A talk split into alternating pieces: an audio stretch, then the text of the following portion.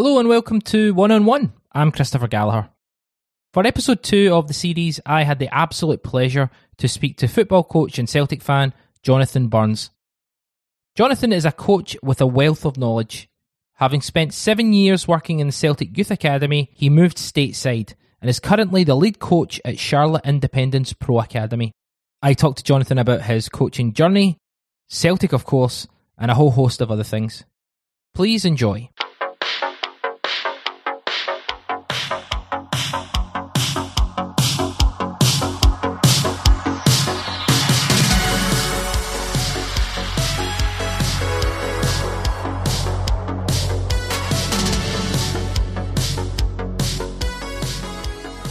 Joining me now is US based football coach, currently the lead coach at Charlotte Independence Pro Academy and executive director at North American Scottish Coaches Association, a former Celtic Youth Academy coach. It's Jonathan Burns. Hello, Jonathan. How are you? Doing really well, mate. How are you? Not too bad. Is it Jonathan or is it Johnny? Is Johnny to your pals? It's it's mostly Johnny, mate. I've been called worse, uh, whatever you go with, so it doesn't really matter. Uh, great to have you on board, sir. Um, how is life in Charlotte, North Carolina? Good, mate. Yeah, good. I um, actually only moved to Charlotte in July. Um, I was six and a half years in Tampa, yeah. uh, down in Florida. So I came to Charlotte in July to take up a role within the pro academy. Um, and I love it, mate. I love it. Charlotte's a, it's a great city. Um, North Carolina has the seasons, so you get a, a, little bit of a break from that that Florida heat, which is nice. Um, and yeah, mate, just very very lucky. The, the players that we, we work with are um, of a very good level. Um, it's a club that, that, tries to do the right things. So yeah, very very happy mate with the move and, and, and delighted with where I am. Great stuff. See, see in general, see from a, a coaching point of view, when you kind of take up a new job, do you often, and this is something I was just thinking about, do you ever, you know, your your coaching players, do you think, do you ever compare them to the, the level at Scotland, like the comparative level? Is that something that happens naturally or maybe doesn't come into your head at all? I, I mean, I, I, think it's unfair. Yeah. To, to compare the level, you know, because when you're when you're at Celtic, you're you're blessed to be working at not only one of the biggest football clubs in uh, the world, but you're also working with the best players in Scotland. Yeah. Um, we had kids coming from as far as Dundee um, to come and train at Barrowfield, you know. So I think with with America, the one thing that you understand as soon as you land here is the country is so big, um, and there are so many options for players and so many different sports. Yeah. That it can be very very difficult to to probably get the best athletes involved in football. Um, because they may be going to baseball or basketball or, or whatever the case may be. So I try not to because the level at Celtic is is outstanding and, and that's you know down to a lot of brilliant coaches that have worked there over the years that have built um, a culture there of what they expect and, and standards they expect. Um, but what I will say is, is I think people from the outside often look at America and think the standard is poor, and I would also disagree with that. Um, I, I, think there is a, a, really good standard of play in America. I think it's different traits. I think even if you look at America's national team, particularly in the England game, I think you look at players that are athletic, can get around the pitch, um, you know, can do everything at a pretty good level. Maybe lack a little bit in the final third, but yeah, they're they're hard working, and I would certainly say that about pretty much every team that you would play at a good level in the states. You know.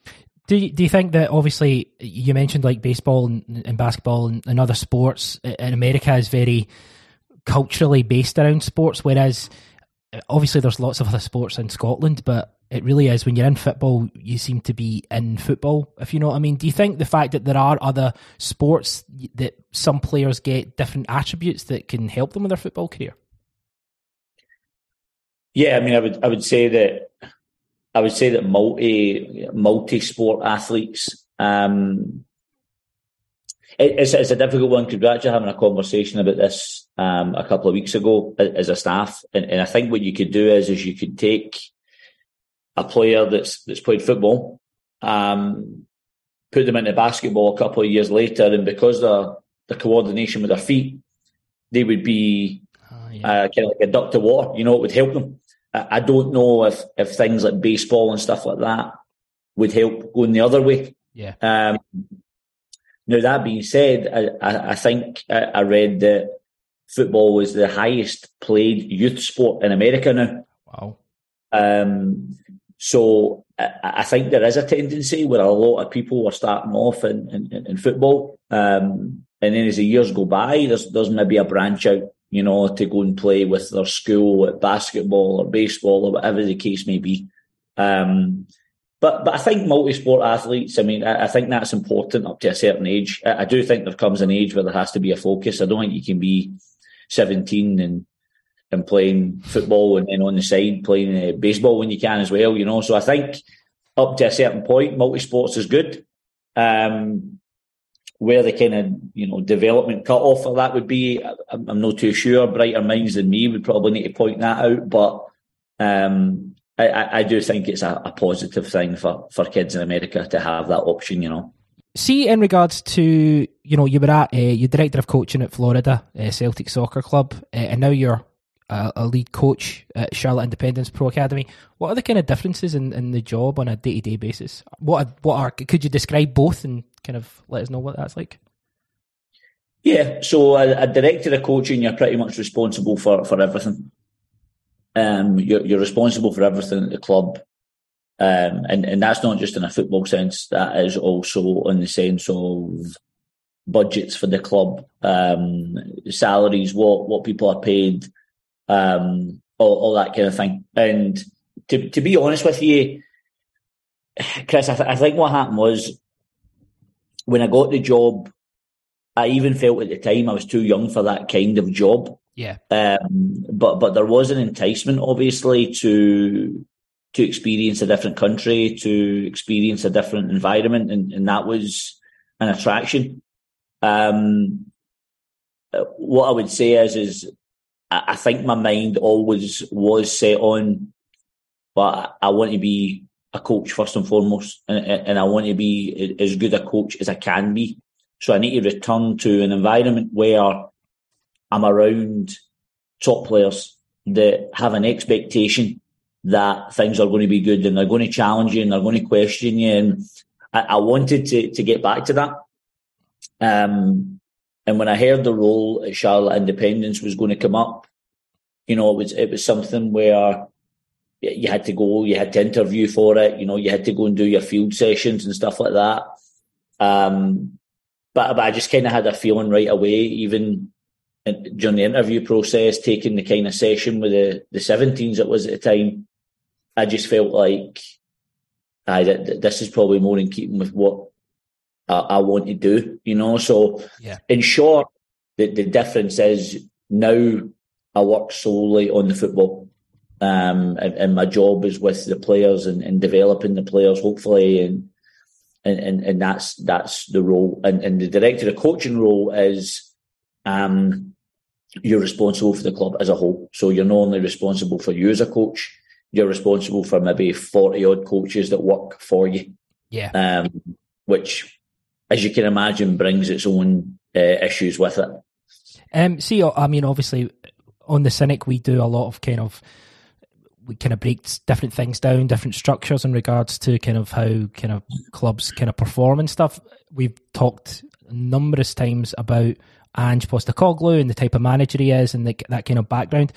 Do you think Celtic as, as a football club will eventually go to a sort of director of football role? Is that something you can see in the future or the sort of kind of all encompassing coach being the kind of head? Is that, what's your thoughts? Um, I, I think it's a, I think for every kind of scenario that there's an argument against it. Um, I, I, think most people after Lennon were saying director of football, director of football. Um, and then Ange Postecoglou comes in, and now nobody's interested in director of football anymore. So, yeah, I, I think on one hand, um, if if the manager is of real top quality, which Ange obviously is, yeah, I, I don't think there's a need for it because I think the manager just has such a a, a real vision of, of, where he wants the club to go and what he expects. Um, at, at certain, you know, I, I, think at certain clubs, you see it a lot in the Premier League clubs where there's maybe director of footballs or whatever the case may be. Um, and I think that's maybe just more of a business strategy, to be honest with you. I think it's a blanket between the board and, and, and the manager. Yeah. Um, and somebody that kind of ultimately deals with the, the, the, budgets. I think, I don't know if you've seen the Arsenal documentary. Yeah, on, yeah. Yeah. I think, I, I, think that's a good example, right? The director of football is more just kind of in there talking about, right, how do we get rid of him? Are, are we legally allowed to do this and all that kind of stuff, you know? um, I, I think that for Celtic, I think Celtic's modernised probably 20 years in the last two. Yeah. You know, because Ange just came in, redeveloped what he expects in terms of the scouting department, redeveloped in terms of the B team and how they operate. So I don't know if there's a need for it, but I think if you're bringing in a manager who's not as experienced, but is maybe a very good coach, maybe then you, you need somebody that, that's able to kind of offer a, a different perspective. But I think at Celtic just now, I, personally don't know if there's a need for a director of football. Yeah, I think it's sort of when we're winning, when we're successful, I think you know people put all that stuff to the back of their head, and then when there's any sort of bump in the road, it's kind of quickly brought up. You know, um, see yourself. Can you can you talk us through kind of what your sort of day to day or week to week kind of what your processes are and how you do your work? Yeah, so um, with regards to us, um, we will be, uh, for instance, we, we play this week um, down in South Carolina. Uh, so the boys will be will be in the hotel for that. Um, so so basically, we're in on Monday. Um, depending on what we've done at the weekend, Monday will either be um, a recovery session um, or it, it, could be slightly higher load in terms of, of what we do, just depending on how the weekend looked. Yeah. Um, the Tuesday, the, the boys will do a session where they will start off with the sports performance group. So they work with the sports scientists, do their testing, update all their testing, um, and then we'll normally do 45 minutes on the pitch. Um, that particular night, we, we normally go with with a kind of game related practice. So, for instance, last night we done three sets of nine minutes with different conditions. So, for instance, one of the conditions was bad foot football. The players are only allowed to pass or shoot with a weaker foot. Brilliant. Um, so that would be our our Tuesday. Um, Wednesday will be our highest load session, um, just because it's it's obviously the furthest after recovery and, and the furthest before the game. Yeah. Um, Thursday will be off completely, and Friday will normally be a match prep session. So that'll either be set pieces, um, or if we're we're looking at the opposition and we think we maybe need to adapt how we press or whatever the case may be, um, we would reiterate that and work on that on the Friday. That is just really so so very interesting. Um, see, in regards to how when, when you know you set up and stuff, and what I always think is you know, Ange talks about it and kind of managers talk about it in, in general. Like you've mentioned kind of recovery sessions and stuff and how, you know, furthest away from the next game. And that's, I think, so interesting. Do you, when is it you kind of give the tactical kind of breakdowns? Is it a case of you give them kind of pre season, this is how we're going to play, this is what we're going to do, and then it kind of you filter that through throughout? Or are there times when you kind of have to kind of actively say, here's a refresh of what we're planning to do? Yeah, I think it's one of those ones, Chris, where like in, in, coaching, I think the best coaches are the ones that invest their time where they need to invest their time, right? So that, so they're not getting carried away on things that they maybe don't feel is really important for the way in which they want to play. So what I would say is at Charlotte Independence, we have principles of play. Um, we don't we don't go too much on the side of every team has to play 4-3-3 or there's none of that. Right. But we do have principles of play and the principles of play are, are what we reinforce in, in every session. Um, so for instance, in the transition, you know, our first thought is to always play forward. Um, so, so we hammer that.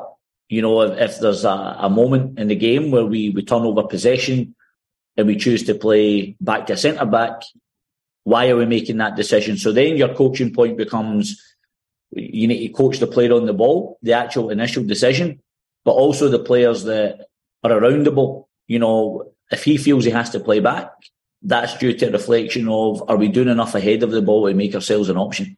Right. Um, in terms of you know the defensive aspect, you know we're, we're big on you know pressing, okay, but but pressing is you, know you could say a 11 guys at the pub going press, and, and they would all give it a good go. So, so we need to speak a little bit about the areas of the pitch where we want to get them into. Yeah. Once they're in there, how we keep it in there, and then obviously a structure behind the press as well. So if they do manage to break that, how do we keep a structure so that we're organised and, and, we're not allowing anything that's that's silly? Um, so the, the tactical the tactical piece, um, I, I, would say I don't get too hung up on. Um, I, I, don't really think it's massively important whether you're playing a 4-2-3-1 or a, 4-1-4-1. I think there has to be flexibility with when whatever shape you're playing. Yeah. Uh, but your principles have to be the same, right? So it, it can't be right because we're playing a three-five-two. Uh, our principles then become when we get the ball, we're, we're looking to keep it and, and, and play possession based. That's that's never going to work. So our message is just the same. Um, our principles must remain uh, consistent, um, and with every shape, there's there's flexibility within it. Fantastic.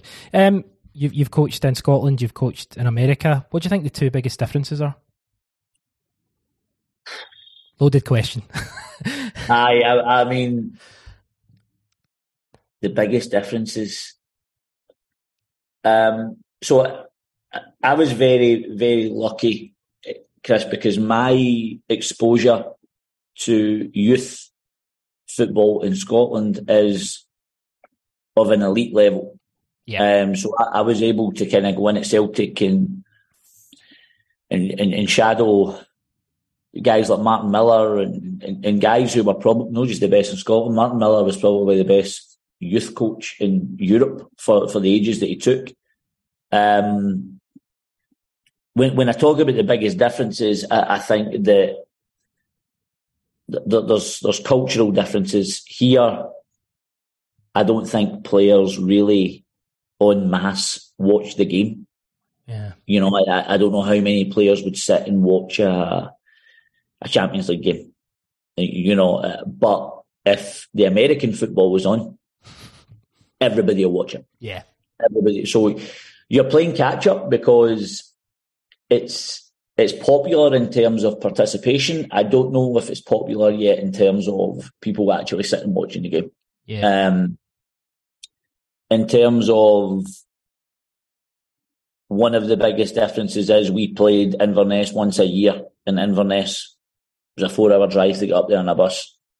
We will play in Baltimore three weekends in a row in January, February, and it's six hours one way.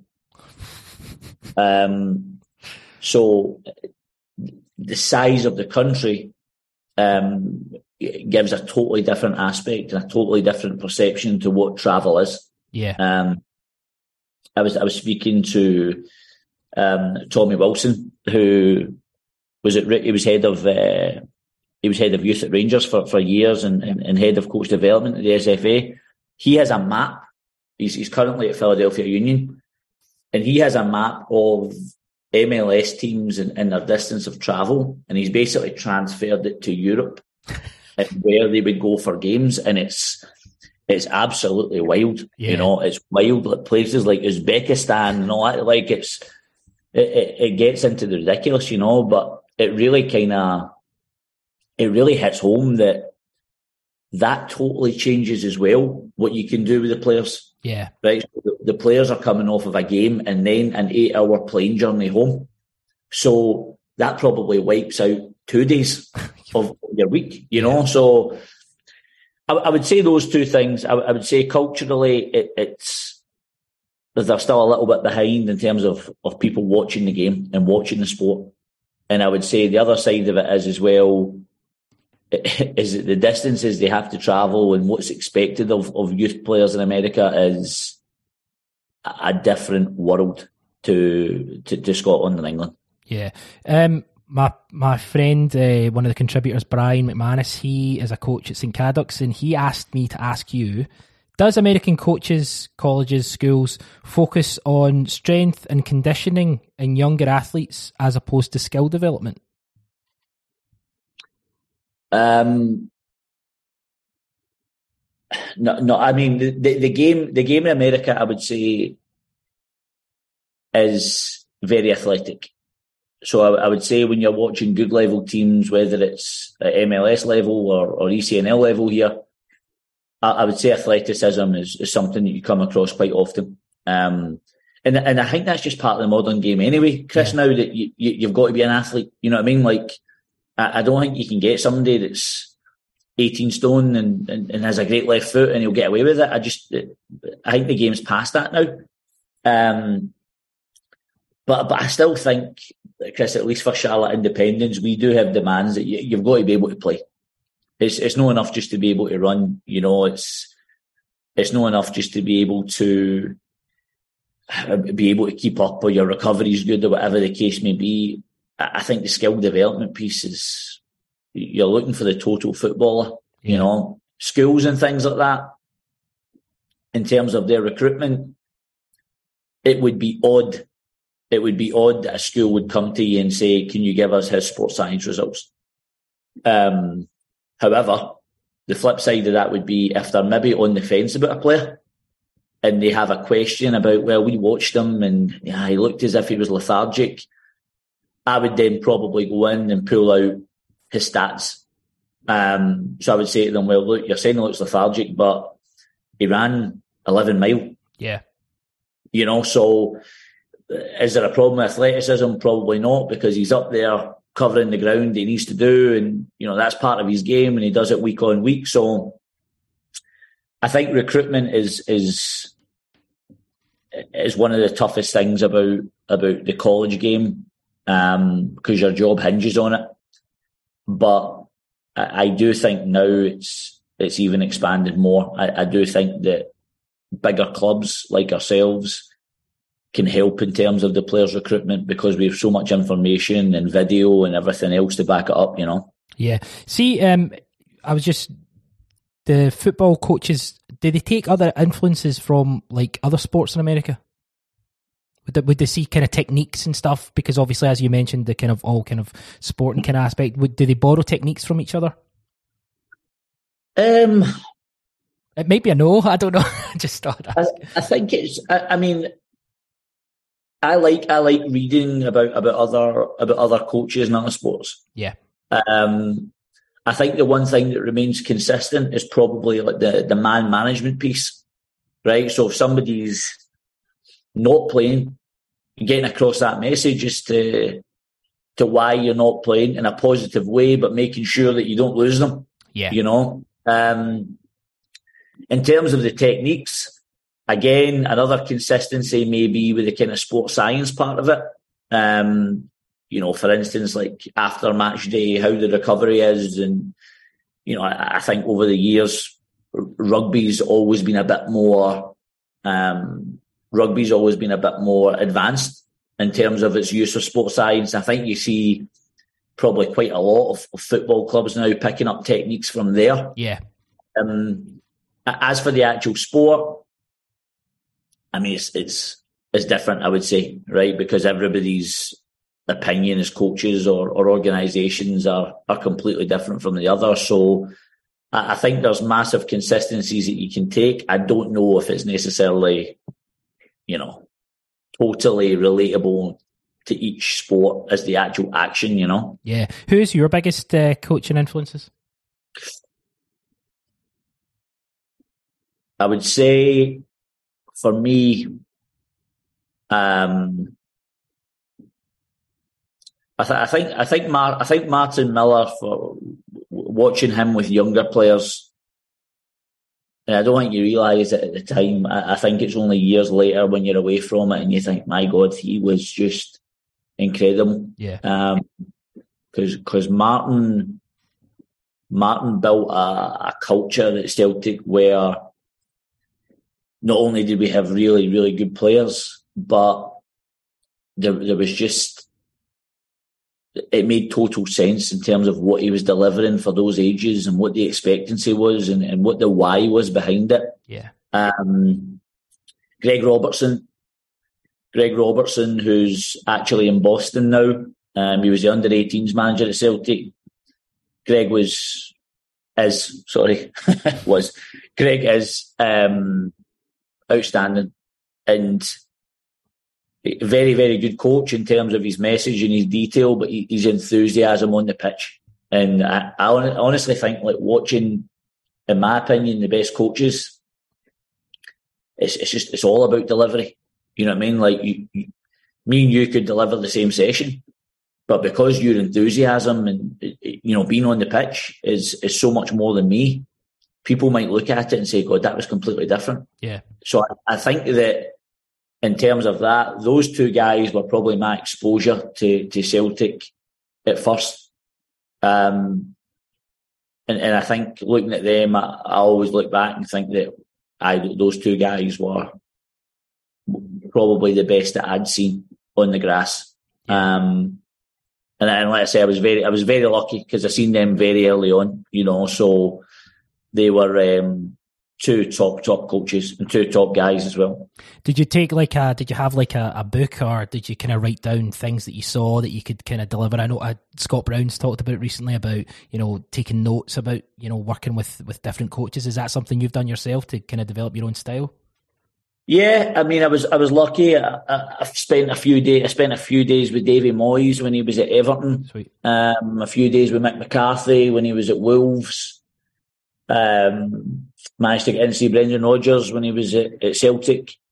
Um, so I, th- I, think I think in terms, uh, Chris as well, like it, it's it's difficult because when you go and watch these guys, you Brendan Rodgers is out there, Celtic in the Champions League, working with international level players.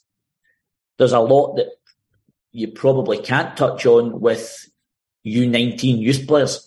yeah. You know? Yeah. But again, that there's certain things about whether it be that they're set up or, or how they force a certain situation in the game that they want to see or a certain condition or I think stuff like that.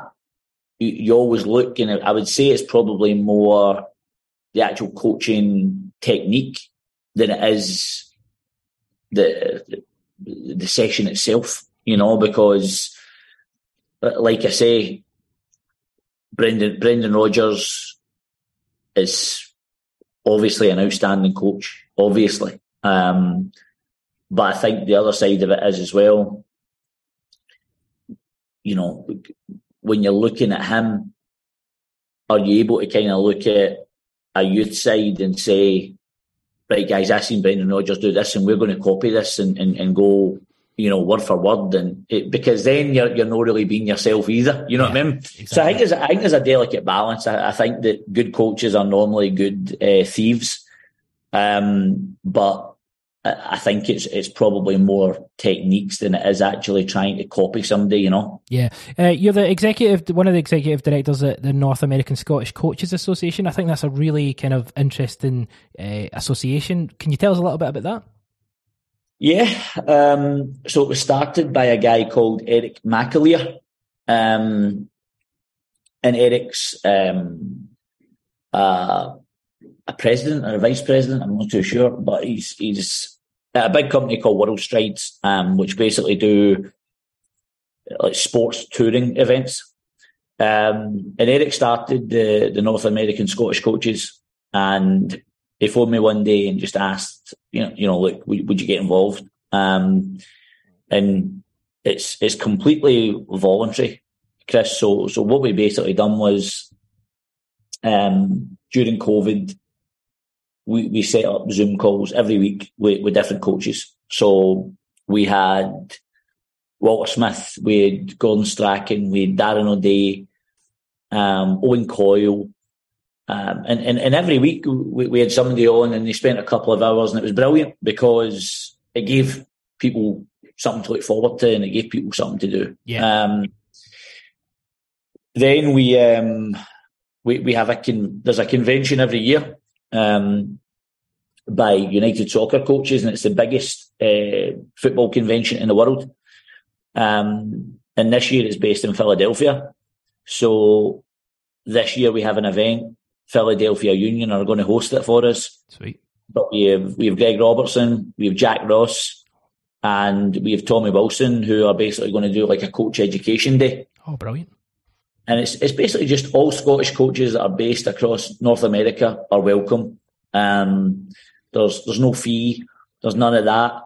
It's just really coach education events that we that we put on and run, and you know people can kind of join or, or not join at their leisure. You know, it's it's completely up to them, but that's effectively what it is, Chris. It's like a little a little community that we we try and keep going, and hopefully off the back end it'll maybe help people one day with with jobs or whatever the case may be. You know, so that that was the thought process behind it. It's a great, it's a great idea, great network to kind of, uh, you know, just network, I guess, with with all the different coaches. See, in in regards to obviously you've kind of went through the the SFA sort of coaching uh, trajectory. It's the Scottish kind of coaching system is still really, really revered in that regard. Why do you think that is? They just have really good people working within it. Um, I, I think that you know, even even looking back to even looking back to when I kind of done the B, um, you know, you know, your your guys like Jack Ross that were that were there. Um, you had, you know, Dougie Wilson. You had Richie Wilson. It, it's um, it, it, it's guys that are, are very very good at getting across what you have to do, and, and, and they want to help you. Yeah. Um, which is it sounds daft, right? Because it, uh, it, uh, on a you know, like, well, you're a tutor on a coaching course, but you know, they they really do want you to pass, and, and they really do want to help you. Now that being said, you, you've got to earn it. You know what I mean? So if you go on, uh, you're doing your assessment, you have a beast. You're you're not going to, you know, they're not just going to pass you for the sake of it. So I think that they try and make you become a better coach. They, I think they do put on probably the harder of the courses as well. Um, and, and I think I think that really holds them in good stead. Um, yeah, I, I, I think as well. I got that. It was Dougie Anderson because if I called him Dougie Wilson, I think he'd punch me in the face. So Dougie Anderson. Um, but yeah, that, that's why. That, that's why, Chris. They, they, they run a really good course. Their content's really good, and they have good people that are there. Yeah. The the, the UEFA B license was that really kind of all encompassing. Really, you really had to kind of get right involved in that. What did you make of it? Um, I, think well, the B license is, is, is basic. So I mean that's what it stands for. It's, it's UEFA B, UEFA Basic License. Right. So all encompassing. Um, I think it touches on on on every aspect that you need to understand as a coach. Yeah. I think it's a grounding for the A license, which I'll, you know, I, am on back on in February, um, doing the A. So I think it's, I think basically what it does, Chris, is each license should give you a layer of detail that, that you maybe didn't have before. Yeah. So are you going to make wholesale changes to the way you coach? No, but maybe now you're thinking a little bit about, do you know what we played yesterday? We're training tonight. This these players played over seventy minutes. Right, we we can't do this. So we, have got to maybe look at this area size, or you know, we've got to make it bigger. We've got to make it smaller. There's then things like that that, that you're taking on board and, and starting to understand a little bit more. Um, you know, like, like I say, the, the content is good but it's it's just really it's really just preparing you for for when you go to that A, which will be far more difficult. Yeah. Because the, the A license is, is is all singing, all dancing, right? So the A license is well, I mean, you, you, you can work with first team at that point. Yeah. So th- that's going to be um, a lot more detail orientated and it's going to be a lot more difficult because you're not going to get away with certain things because you've already been on the B, you know? Yeah. Um, are, you, are you looking to do the A to potentially take that step to the kind of first team? Um, I don't, I don't, you know, it's, it's weird, just because like, I think when you're young, really young, you're like, oh, God, it'd be, it'd be great to be a first team manager. And then I, you, you get your 30s and you're like, fuck, I, I, don't know if I want to be a first. You know what I mean? yeah. Totally. I, I, think that um, I want to work with the highest level player that I can. Um, I think that's the same for every coach. Um, where that is and, and what that looks like, you don't, you know, you don't know. But I would say that getting the A is is more about just being the best me that I can be. You know, I, I feel as if just the, the minimum you can be for, for any coach is is to be educated. I actually remember Brendan Rodgers saying that. Um, he, goes like that, you know, the, absolute minimum that you can do is making sure that you have the correct badges and the correct education to to go for certain jobs. And I think just now I'm unbelievably happy with where I am and, and, and the environment that I'm working in. Um, you know, like like I say, if, if that if one day you know your path takes you to a first team, amazing, amazing. You know, that's that's the dream for every coach. But um, I I think for me, really, it's just about you know getting the badges and, and making sure I'm being the best coach for the players. You know, yeah. um, I, I don't want to kind of get stagnant, if that makes sense. Um, are you surprised that someone like John Kennedy hasn't kind of maybe taken that step, or is he doing exactly what he wants to do? Because there's been obviously been a lot of debate about you know his his experience, and you know when jobs come up, he's always linked. Are you kind of surprised? Uh, I don't. I mean, John was another one, right? That when Lennon was was kind of in the process of leaving, I think everybody wanted John's gut for garters, and and I think Gab, poor Gavin Strachan was ready to get that laptop over his head, wasn't he? yeah. So football's a funny, it's a funny thing, Chris, because people talk about John Kennedy and and and revere him very highly, and I think Celtic are, are lucky to have him. Um, Will he go one day? I'm positive that he will. Yeah. But I think his exposure.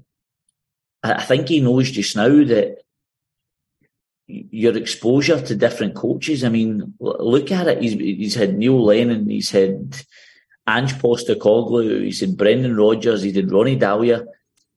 The, the guy's worked with amazing coaches. Yeah. Um, and, and when he does go, whoever he will go to will be getting a top top coach.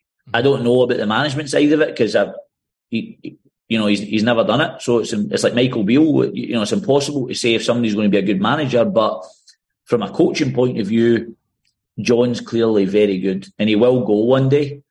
Um, but what I will say is his his educational background at Celtic is just unbelievable, second to none. Yeah. Um, obviously you were at the, the, the Celtic Academy. What was it? What was it like working for Celtic?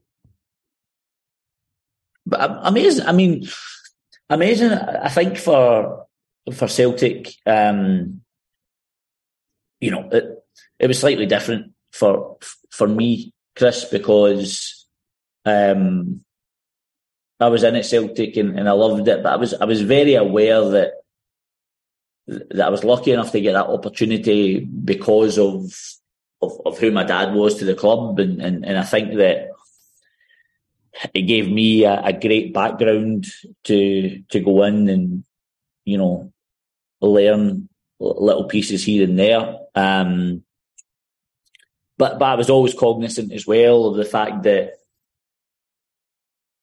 I did want to go somewhere and just be judged for for being me. Yeah. Um, and, and, and be in an environment where you're you're not viewed as oh, that's Tam Burns' boy, whatever. You know what I mean? And and like I say, I'm, I'm so thankful to Celtic, and you know, because it's my life wouldn't be where it is just now without them and what they gave me. Um, but but I think working for Celtic was was a, I mean an incredible honour. Um, but I think as well you look at it and you're like, right, I've, I've got to I've got to go somewhere else and, and experience something different and, and, and, try and be um, try and be judged good or bad for for what you can do. Yeah. Um, so it's when you're at that club, Chris, and, and you're working with the best players, with the best staff. Um, maybe not so much the best facilities, right enough, because it was Barrowfield at the time, and yeah, it was it was always an event leaving there on a Friday night. Um, but it, it's it's an incredible it's an incredible place, um, and, and one of those places that you're you're buzzing every training session and every game because you're just like, I can't wait to watch these wee guys play. You know, they're unbelievable. So, um, I what a grounding it was, and, and like I say, I'm I'm so appreciative of of Chris McCart and, and all those guys for for what they gave me. You know. Yeah. See, obviously, um, these players. I I often think sometimes we just again something we discuss quite a bit. Um, the expectation of a young Celtic player coming through. Do you think there's maybe an expectation as soon as a player gets a, a first team appearance, whether it be you know just a one off? If you look at someone like Jeremy Frimpong comes in and rips it up, and you know he's away eighteen months later. Someone like Stephen Welsh who's kind of built himself up. Do you think sometimes there's too much of an expectation on these players to be instantly good by the support? Yes, I think that the Celtic support can be very harsh. Um, I, I think everybody, every supporter, every coach, every player, I think everybody understands how difficult it can be playing for Celtic, where a draw is the absolute end of the world, and that never mind a defeat. Um, and I think there's guys that the Celtic support take to, and I think there's guys that they don't. Um, why, why, what, why, why do you think that is? It's, I don't know. Honestly, I don't know. Like the, people like slaughter James Forrest, and I'm just like, I don't understand. I can't get that logic. No. Um, but they just don't, don't like McGeady. You know, McGeady was a high, just you know, no end product, and and I, I, honestly I don't know, Chris, and any guys like Tierney, yeah. who who they they just love. Um, Is it a positional thing? Because the other guy, like you've mentioned, James Forrest, Jim Bagg, who we all adore, uh, who probably doesn't get the respect he deserves. Aiden McGeady, one of my favourite players of all time, absolutely adore him as well. A guy I really like is Mikey Johnston, who, I mean, you're talking about wingers as much as anything. Do you think there is a thing with people who have to produce something? Aye, yeah, I would say so. I think if you are I think if you were a youth team striker coming through, yeah, the pressure would be unbearable at Celtic. Because you, are expected to score goals at Celtic, and I think players in that area of the pitch where, you, you know, for instance, Aiden McGeady, Aiden McGeady was a better player than Abada was. Country by by a distance, but at the time it's like McGeady's no get this, he's no get that. He, you know, poor James Forrest. It, eh, you know, James is probably going to retire from Celtic being the most successful Celtic player ever. And you know, we look at him and he's he, get, he gets dogs abuse. And I, honestly, I don't know. I, I, think you're I think you're maybe onto something there, Chris. I think positionally, yeah, I think the but then again, you look at Welsh, he's the same. Stephen Welsh gets a hard time, you know, and it's, I don't know, I just, I think, I think it's really difficult. You need to be a certain type of personality because, yeah. you know, I'm sure guys like McGeady and Forrest knew or know, you know, that there's a, a very split opinion of them as footballers for whatever reason. Um, but they were able to ride it out for years and, and, carry that pressure and go and go and score goals for Celtic, win trophies for Celtic, and I just I think that in ten years we'll look back and like, "Oh, Forrest, you know, legend." Absolutely. But now, like, it's just it's one of the things. See, someone like obviously you worked with Stephen Welsh. Um, do you think he'll be disappointed that Jenz is getting game time ahead of him? And I know it obviously comes down to Ange Postecoglou and what he sees in training, but from a fan's point of view, uh, I would be picking Welsh ahead of Jenz. I think I think it, I think what people don't see is like how much it will mean to Stephen Welsh and his family to be at Celtic. Yeah. No, the the, the Falkirk Bridge, you know, Welshie was. I even remember him as a eleven and twelve year old and trained as if his life depended on it and launched himself into tackles and he was always that kind of boy and I think that you need luck as well, Chris. You know, I think if you've got everybody fully fit at Celtic, it's always going to be difficult for youth players. Always going to be difficult. Um, you know, Callum McGregor was probably one poor loan spell away from maybe being moved on. Yeah. But when Notts County done amazingly well, got an opportunity, grabbed it with both hands, you know. And I think when Welsh's came in, he's, he's had some, listen, like every younger player, you know, he's had some really good moments and he's had moments that you would look on and say, he's got to learn from that. But that's just the thing. Like, I, if there was one wish that I would have, it would be like that. He's still, he's still got to learn. That, you know, he's not a finished product. He's got to get a run of games and make mistakes. And unfortunately, at Celtic, you just you're not allowed many mistakes to make, but I think that there has to be a bigger patience with, with players that come through to see what they could be, um, rather than what they are on their debut. You know what I mean? Yeah. Do you think the what, what's your kind of thoughts on the the B team playing in the Highland League? Do you think that's a benefit, or you know, there's you know, there's I've seen positive kind of arguments for it. I've seen kind of negative arguments. You you know yourself. What's your kind of take? Um, I think that's the biggest problem just now in Scotland is that layer between the 19s and the first team. Yeah. Um, how how they deal with it, I don't know. But I, I think they should go back to I think they should go back to the old reserve league. Um, the Highland League is is got a lot of good players, um, a lot of good coaches involved in it, and, and it will give them something different. You know, playing on a playing on a Tuesday night um, in Brora against you know guys that were done a shift that day and are looking to come in and and kick them up and down the pitch. So there is a layer of development there that will give them something completely different. From the level of football that they're expected to play, I don't think it gives them enough exposure to that. I don't think it gives them enough exposure to other elite footballers. Um, and that's not being disrespectful to, to MD that, that plays in that league because, like I say, there's a lot of good players, but there's a lot of good players that are maybe coming towards the end of their career or, you know, maybe dropped out of the leagues for whatever reason because they wanted to go and work and, and that's situational. But for guys that are expected at Celtic, the, the academy motto is to develop a Champions League player. Mm-hmm. So to develop somebody that won the Scottish League, somebody that's going to go and impact Champions League games.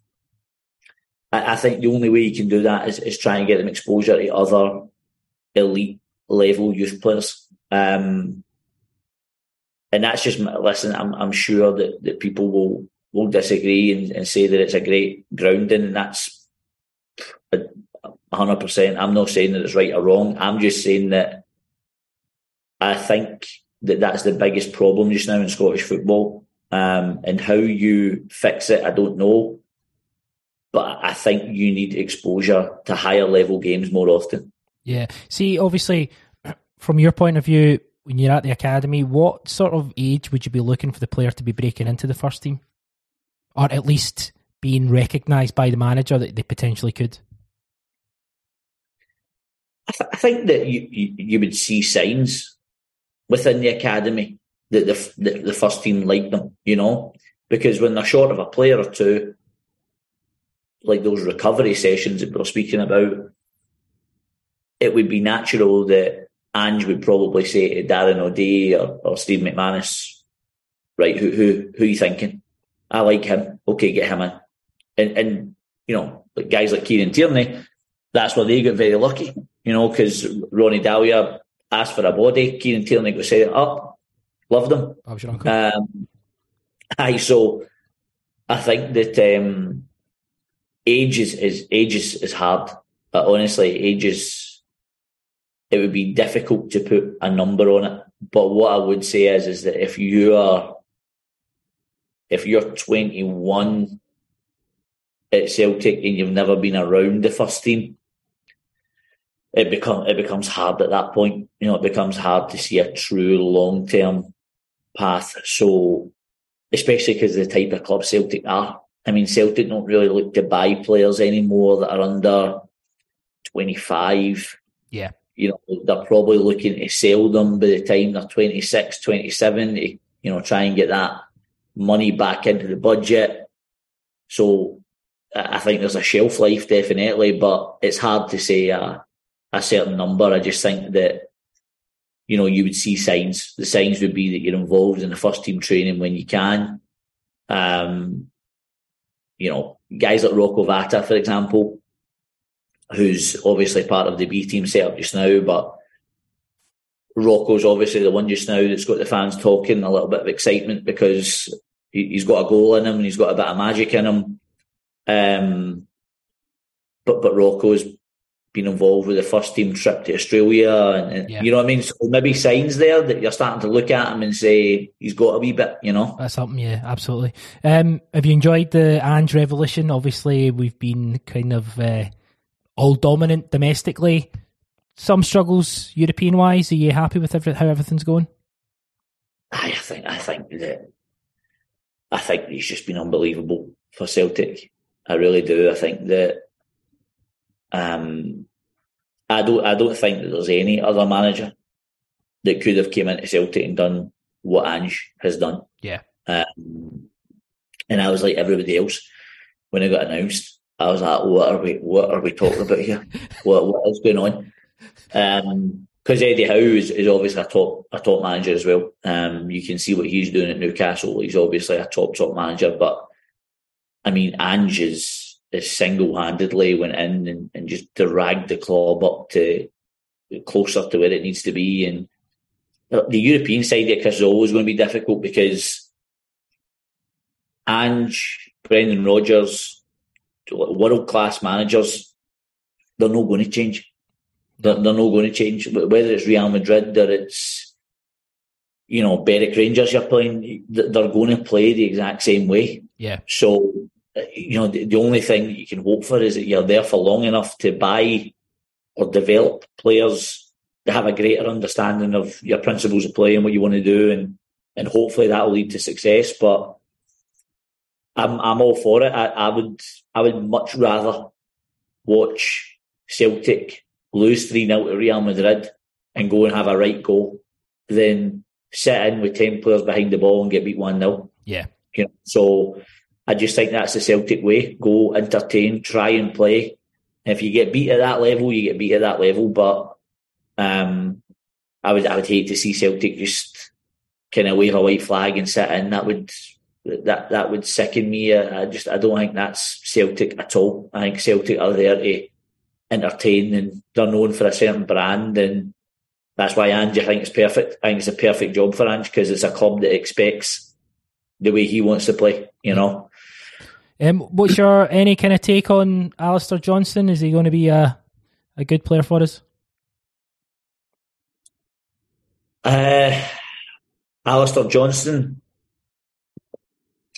I think, I think in terms, Chris, of like players that are going to be like the aforementioned player, not to put pressure on him.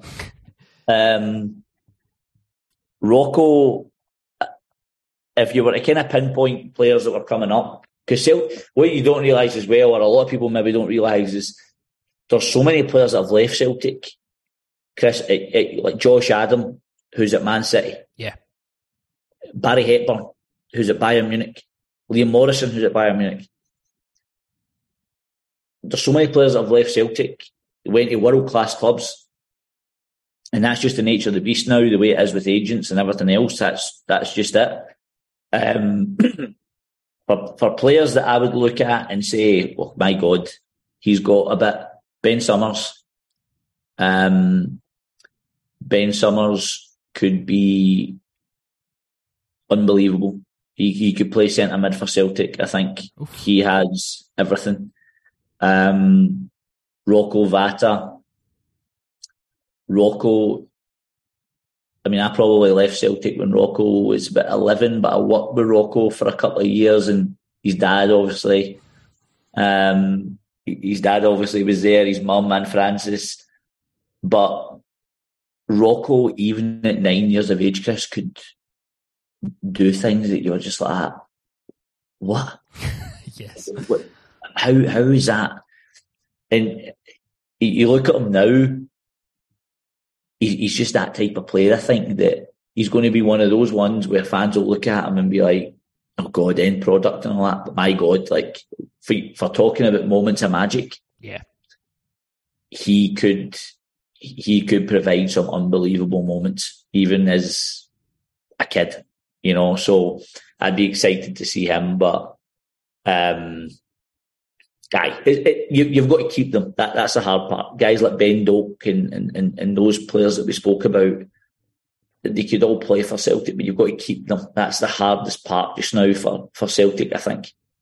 Uh, it would be remiss of me not to mention your your father. Uh, one of my heroes, one of the greatest ever Celtic managers, greatest ever players. Adore him. Um, went to see the Tommy Burns story with my father. It was a fantastic evening. Um, has he been a big influence in your career in regard to your coaching kind of philosophy? Yeah, I, I, I think hundred percent. But I would say I would say more, Chris. Uh, looking at him was more kind of humanistic qualities that you you, you would try and take. Um, I think when you look at him in the way you know ex players and things like that speak about him, I don't think it's necessarily speaking about him as the way people would speak about Guardiola, where they're like, "Oh God, on the pitch he was this and he was that and he was a genius." But I think again, he had that enthusiasm for the game. He had that enthusiasm for people. He knew people. He knew how to handle them.